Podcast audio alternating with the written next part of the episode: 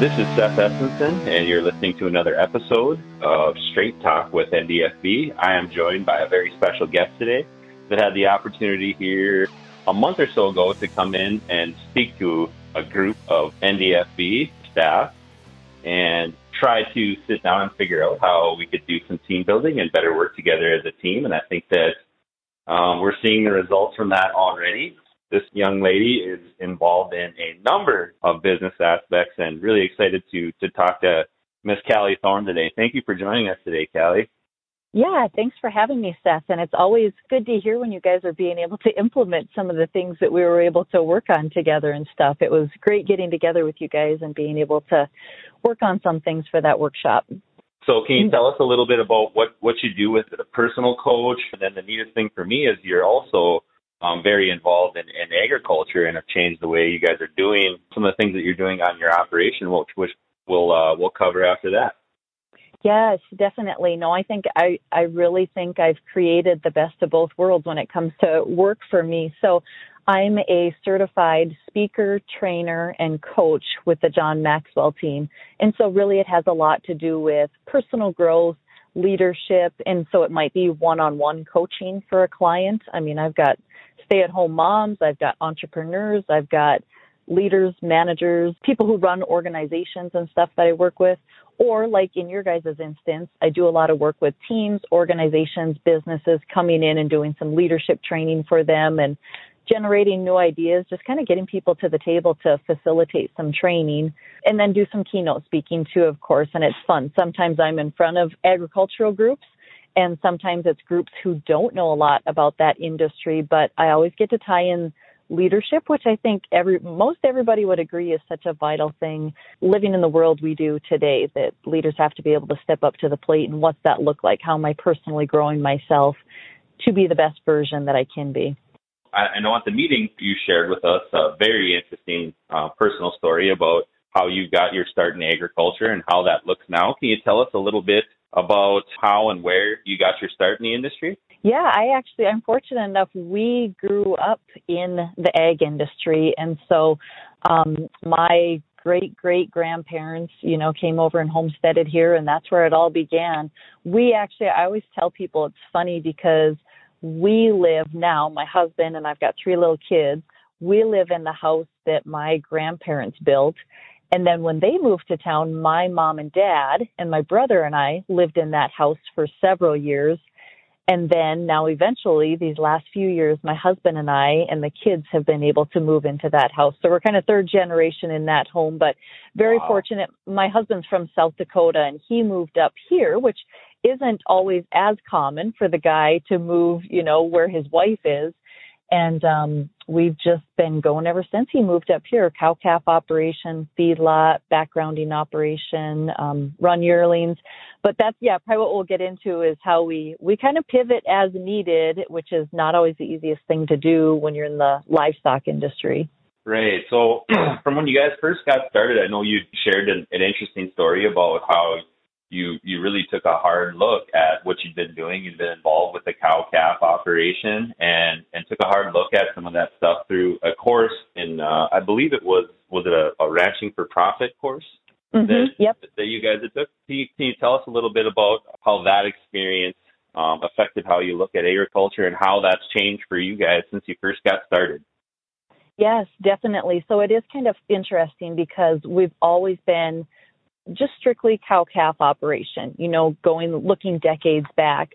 But um, when my husband moved up here, we've probably been married now. I should know this about 12 years probably. When we first got married, he decided to build a feedlot. He was working in the oil field. We had some access to pipe and stuff to build mm-hmm. the corrals and stuff. And so we just started a backgrounding feedlot. So that was something we created and we've been taking in um, whether it's our own calves, you know, it gives us options. If markets aren't where we want them to be, it at least gives us an option to keep them and feed them. Plus, we've been able to take in neighbors, friends, and stuff like that. We're at almost a thousand head capacity, and that's typically just in the winter months.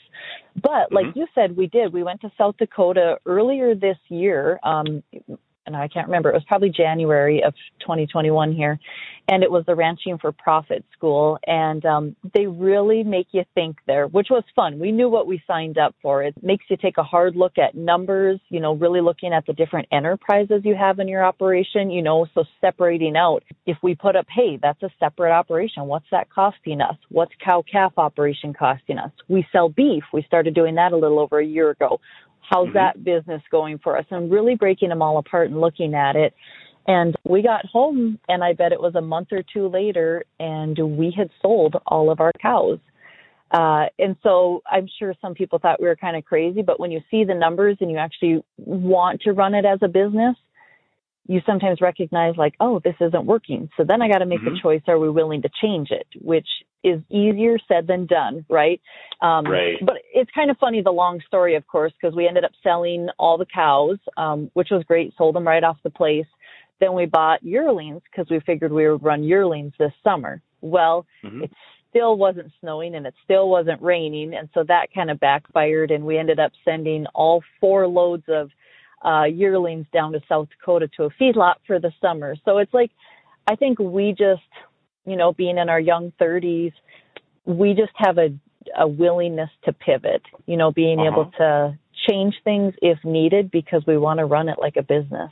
It's uh, there's definitely been some some trying times, not only in North Dakota due to the the weather and lack there of rain. We've had supply chain issues in much of the agricultural industry, and I would say maybe even cheaply in, in beef, going back to um, the processing plant issues that arose from COVID. Beef, we couldn't find it on, on the grocery shelves, and we saw the price of beef ultimately um, crash because of those supply chain issues. We saw, you know, forty dollars a hundredweight off of fat cattle at at times, and probably almost all of that in feeder calves. So that willingness to pivot, like you said, is an important aspect of business um, moving forward. And I think that those issues are going to continue to present themselves.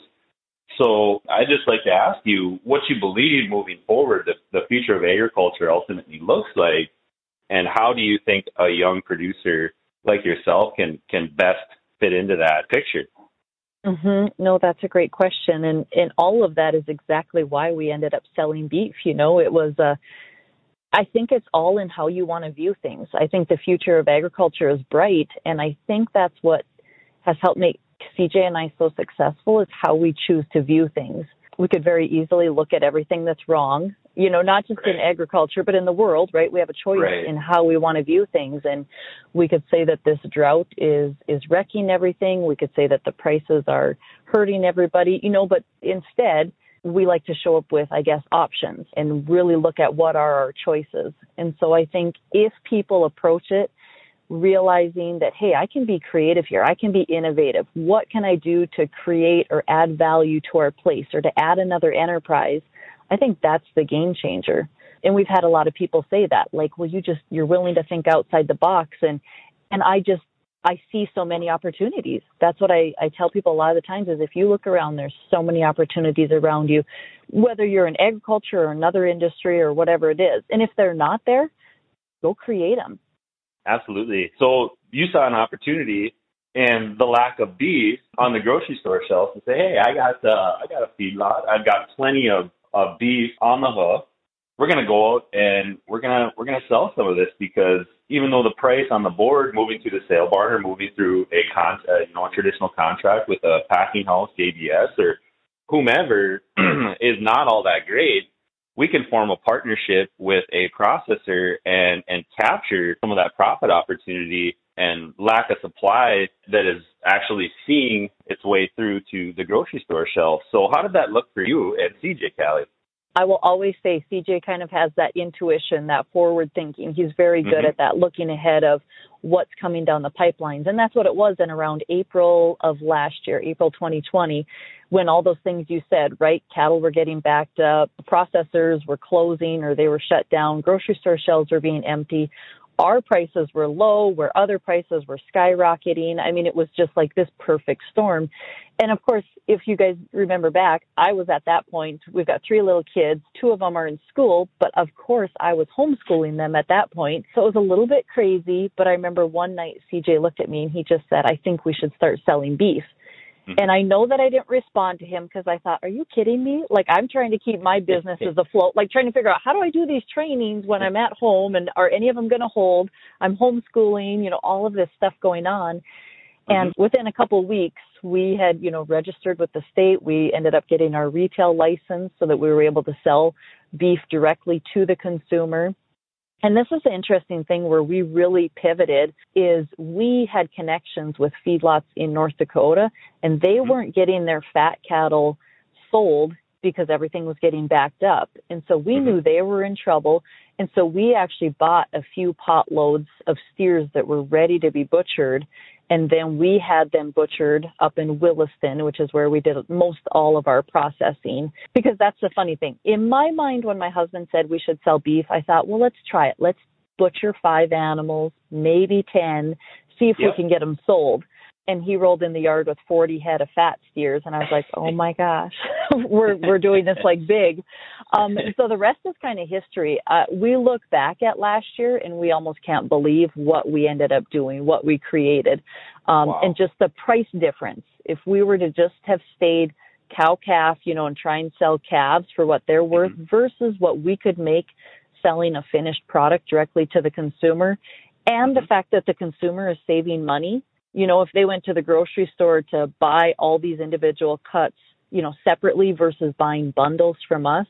So it was mm-hmm. just a complete win-win for everybody all around. But last year from April to December, and this was taking two months off, we ended up working with over 200 families and it was a little over 100 animals that we butchered and, and had sold. So wow yeah, good connections all throughout. We've got return customers and we did have a really good relationship, built a really good relationship with a federal processing plant up in Williston so that we could consistently every week be taking, sometimes it was eight to 10 head every week up there to them. Wow. Wow. That's uh, really what you call taking lemons and making lemonade. Um, yeah. it, it, it really is. So congratulations to you. What do you see as the biggest challenges in agriculture moving forward? And then I would I would paradox that on the flip side with what what do you see as some of the biggest opportunities in agriculture moving forward, Callie? Challenges, I think it's just sometimes those basic things that we always like to unfortunately we focus on sometimes too much mm-hmm. like the market prices, you know, they're mm-hmm. not what we want them to be, or the weather. It's sometimes we often look at those things that we can't control. Mm-hmm. We could we could easily look at government in all honesty too and what policies are being handed down or new rules or restrictions being handed out and stuff. Changes but in administration, I, definitely, yeah. Yes. and but I think though too, at the same time it's it's all again, this is probably where my coaching and leadership training comes in for us though, is we can sit and look at those things that we can't always control. You know, we can have influence on some of those things, but instead looking at what are those endless opportunities that are out there for me? If I can't control what the markets are going to be, there are some things that I can do though.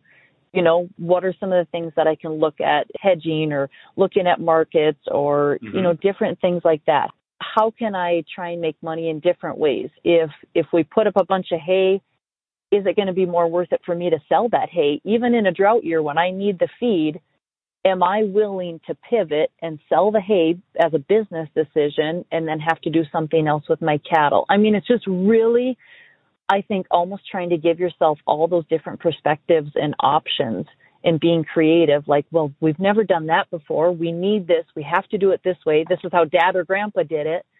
Right. But sometimes, in all honesty, I look and I say, but how did dad and grandpa do?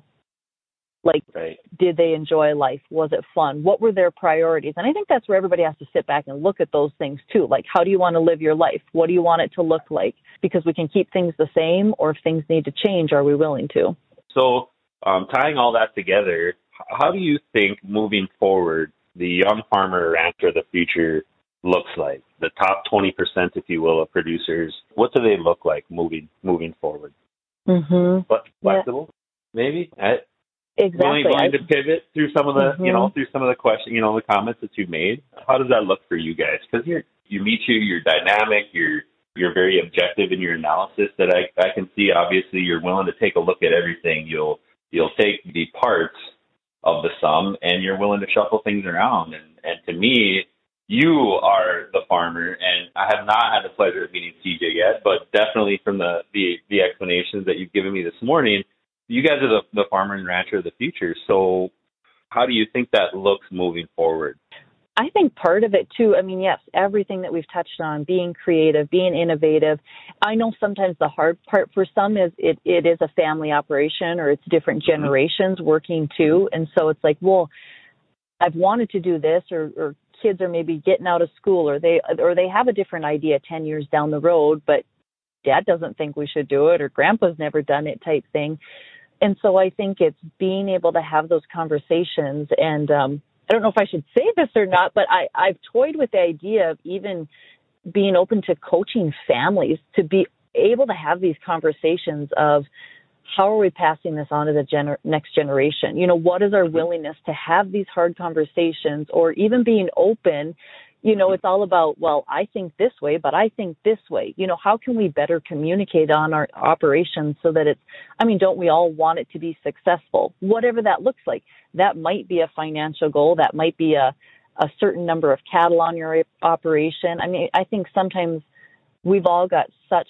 full plates, it's hard to slow down and really work on the business you know, working on the business versus working in the business, which is something we learned at Ranching for Profit. And we just don't always sit down and look at those numbers. We don't sit down to have conversations on how we could be more innovative or how open are we to hearing a younger generation talk about what their idea might be. And I think something that's helped CJ and I quite a bit too is being open to having conversations with lots of our friends, older or younger than us, and mm-hmm. saying, Hey, what are you guys doing? Or, Hey, what do you think about this idea? We thought about doing this. How crazy is it? Do you think it could work? And I think when you've got some pretty tight people, whether they're mentors or just good friends who you really know and trust in this industry, when you can bounce ideas off of each other, I think that can mm-hmm. make a big difference too, versus trying to just go it alone, thinking that this is just our business. We have to make it or break it. And then we put all that pressure on ourselves. You know, we've seen right. that for generations and it's it's not a fun thought to have that if I mess up as the new generation trying to run this operation or this ag business, what if I lose it all? You know, and that's that's where that mental health piece comes to play in as well. And so what can we do to try and make things flow better and, and make it a fun? Like we say it's it's a way of life, right? But how right. often are people enjoying that way of life? We we love it and I think you have to be able to create that though. Well, I think that's a great answer. So, how do our listeners find you, Callie? I'm I'm hungry. I wanna I want a steak. I need to I need you to sit down with I need you to sit down with my dad and my mom and, and offer some of this perspective to them. So how, how do we mm-hmm. find you as, as both a coach and, and you and CJ as entrepreneurs that are that are offering some of the highest quality beef, quite honestly, produced in the world here in, in North Dakota mm-hmm. at, at basically wholesale prices directly um, to the consumer through a USDA inspected and, and processed facility in Williston, North Dakota. Right, exactly. So this is where I sometimes laugh because people say, "What's your website, Callie?" And I said, "I have so much work uh, coming to me every day. I don't need a website." Right. but I will tell you, you guys can find me on um, Facebook. Though we do have a Facebook page for kind of our ag side of things, beef business, ranch life, all of that. That's um, Triangle M Ranch and Feedlot so they can find us there. Or I've also got one more geared towards my leadership training and stuff, and that's Pioneering mm-hmm. Legacy. And then, of course, you can always reach me. My email is thornleadership at gmail.com. And I'm always open to calls and texts. Um, my cell phone, 701 770 1351. So, yeah, people can find me a variety of ways Instagram at Callie Joe Thorn. Yeah, I've got a lot more links and stuff on those sites as well. Great, great. Thank you so much for your time today. Can't tell you how much I appreciate it. This has been another thought provoking episode of Straight Talk with NDFB. And thank you so much to our guest, Callie Thorn. Um, and, and congratulations on, on all the successes that you have found over the course of the past few years on being willing to, to pivot and, and take a look at things objectively from the sounds of all the things that you said. See where your time is most valuable spent. Mm-hmm, exactly. Well, I appreciate you having me on, Seth, and getting the opportunity to share with others. Thank you so much. Have a great day.